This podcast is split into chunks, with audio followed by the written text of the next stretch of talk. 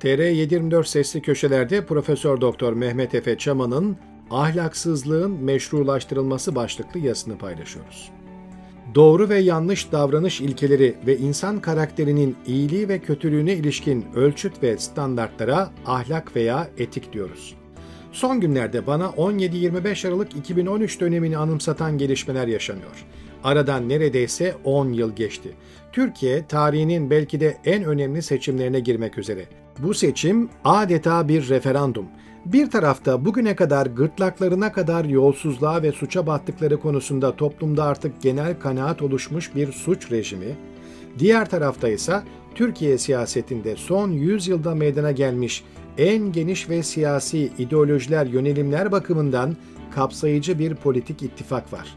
Bu kritik ortamda Cumhurbaşkanına son derece yakın olan ve onun içini dışını bilen bir yakını tarafından son derece çarpıcı ve bir o kadar da ürkütücü, mide bulandıran itiraflar içeren videolar sosyal medyada paylaşılıyor. Bu videolarda Cumhurbaşkanının siyasi kariyeri boyunca yaptığı bilimum hırsızlıklar ifşa ediliyor.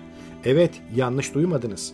Cumhurbaşkanı sadece rüşvet yememiş ya da kirli ilişkilerden komisyon almamış. Aynı zamanda doğrudan doğruya mafyatik yöntemler kullanarak organize suç örgütü kurup onu bizzat yönetip siyasi yetkilerini de kötüye kullanarak aleni şekilde para ve mal mülk edinmiş. İtiraflar yer, zaman, bağlam, isim, tanık, meblağ gibi son derece kritik verileri açıklıyor. Mesela sadece bir voliden Cumhurbaşkanının 1 milyar Amerikan doları vurgun vurduğunu söylüyor. Biz bu filmi daha önce görmemiş miydik? Esasında Reza Zarrab olayı 2013'te patlak verdiğinde karşımızda İran'ın yaptırımlardan sıyrılmak ve şüpheli nükleer projesinde kullanmak üzere Türkiye devleti üzerinden akladığı kara parasından Erdoğan ve yakınlarının bizzat komisyon aldığını öğrenmiştik. Ne diyordu Zarrab? Dedesinin kendisine memurlarla orospuların bahşişi önden verilir dediğini söylüyordu. O da işte öyle yapmıştı. İran devletinin paralarını aklarken bunu yapabilmek için İran'ın verdiği bahşişleri dönemin başbakanı Recep Tayyip Erdoğan'a iletmiş, aradan kendine düşen payı almıştı. Yakalandılar. Yakalandıklarında ortalık birbirine girdi. Herkes birbirine bu işin nasıl olduğunu soruyordu. Şaşkınlıktan küçük dilimizi yutmuştuk. Yani şunu biliyorduk. Türkiye hiçbir zaman dört dörtlük bir ülke olmamıştı. Her zaman az buçuk otoriter, yolsuz, hukuksuz bir yerdi. Ama bu kadar kör gözüne parmak şeklinde bir yolsuzluk hiç olmamıştı. Rakamlar kadar deliller de korkunçtu. Bakanların evlerinden ayakkabı kutuları içine istiflenmiş rüşvet paraları, bu inanılmaz meblaları sayabilmek için ikişer üçer para sayma makineleri falan çıkmıştı. Biz bunları haberlerde izlemiş, gazetelerde boy boy okumuş, hatta sümenaltı etmesinler, zabıtlara girsin diyerek meclis kürsüsünden internete düşen tapeleri okuyan ana muhalefet lideri Kemal Kılıçdaroğlu'nun sesinden her şeyi dinlemiştik. Türkiye'de liderler hiçbir zaman tam demokrat olamadılar ama hiçbiri Erdoğan gibi yabancı memleketlerden 3 kuruş alabilmek için ülkesinin onurunu, prestijini, izzetini satmadı. Birçok konuda eleştirebileceğiniz liderler ülkelerine ihanet etmediler. Şahsi menfaatlerini ülkelerinin menfaatlerinin karşısına koyup ihaneti seçmediler. İran'ın bahşişe bağladığı Erdoğan ve çetesi bir ilkti. Tüm bunlar herkesin gözleri önünde ortalığa saçıldı, ifşa oldu. Ses kayıtlarını, video kayıtlarını, fotoğrafları, itirafnameleri, tutanakları, mahkeme kayıtlarını, hatta Amerikan mahkemelerinde Zarrab'ın itiraflarını gördünüz, duydunuz, dinlediniz ve okudunuz. Bu asrın yolsuzluk dosyasıydı. Karşımızda olan inanılmaz bir şeydi. Cumhuriyet içeriden ihanete uğramıştı. Bu olayın tüm Türkiye'yi birleştirmesi gerekirdi. Fakat ne oldu? En az o yolsuzluk skandalı kadar beklenmedik bir şey. Erdoğan ve ekibi Avrasyacı derin devletle anlaşarak yargısal ve kriminal sürece müdahale ettiler. Süreci önce akamete uğrattılar, sonrasında da dosyayı kapatıp sümen altı ettiler. Bu yolsuzluk skandalının bir sivil darbe kalkışması olduğunu öne sürdüler. Soruşturmada rol almış emniyet personelini ve savcıları önce görevden aldılar, sonra sürgüne gönderdiler. Ardından memuriyetlerini yaktılar derken hapse tıktılar. O güne kadar hesap sorma modunda olan CHP ve MHP bir anda bu işte uğraşmayı bıraktı. Erdoğan ve çetesinin sivil darbe tezini kabullendi.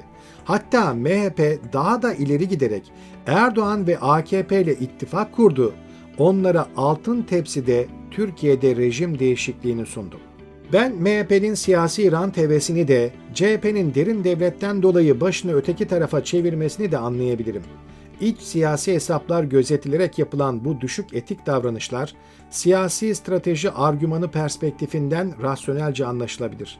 Mide bulandırıcıdır ve ilkesizcedir ama eşine benzerine rastlanmamış türden bir manevra değildir. Onu demek istiyorum.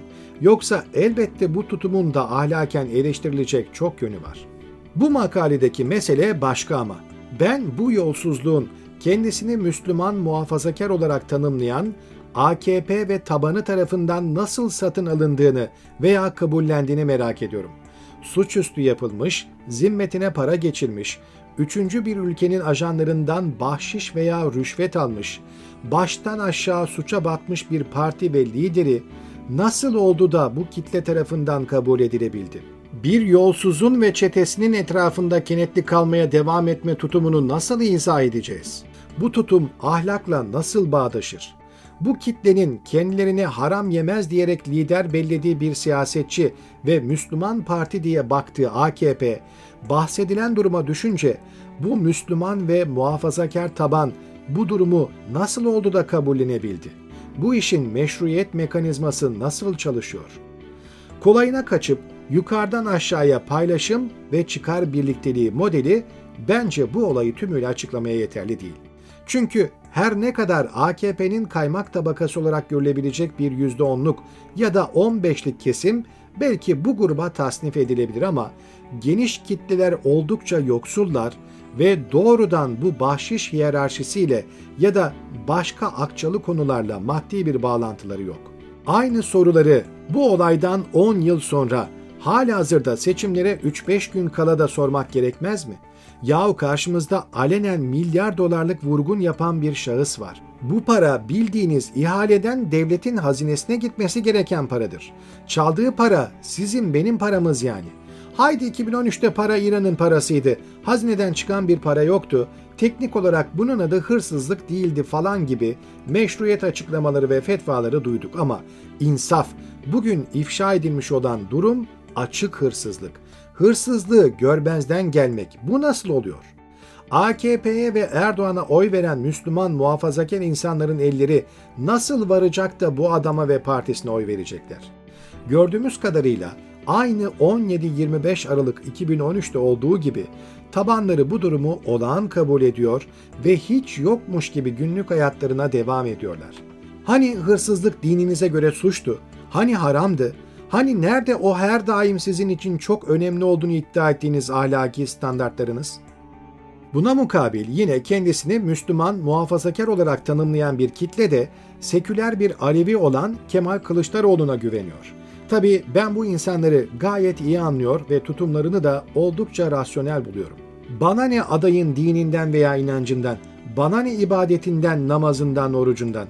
Beni ilgilendiren adamın dürüst olup olmadığı. İş ahlakta düğümleniyor. Ahlaki ölçütler çerçevesinde hareket eden insanlar siyasette olmazsa olmazdır. Kümese tilkiyi bekçi yaparsanız sonra tavukların başına gelene şaşmayacaksınız. Fıkrası da var. Kümese bekçi aranıyormuş. Tilki başvurmuş. Mülakata çağırmışlar. Mülakatta sormuşlar. Ne kadar maaş istiyorsun? Tilki gülmekten konuşamıyorum. Ne kadar verirseniz verin fark etmez demiş. İslami kesim ahlakla bağlarını mı yitirdi yoksa ahlak anlayışları mı farklı? Bu ikinci soru retorik. Elbette ahlak anlayışları farklı değildir. Ama o halde şunu sormalı. Bu hırsızı ve hırsızlığını nasıl sineye çekiyorlar? Nasıl görmezden geliyorlar? Nasıl meşrulaştırıyorlar? Nasıl hiç yokmuş gibi yapabiliyorlar? Bu sorulara yanıt aramamız, bu soruları sormamız, varsa çevremizdeki Müslüman, muhafazakar kimlikli insanları bu sorularla muhatap etmemiz gayet önemli diye düşünüyorum. Ahlaki boşluğuna karşın Erdoğan'da ısrarcı olmaları neyle ve nasıl açıklanabilir?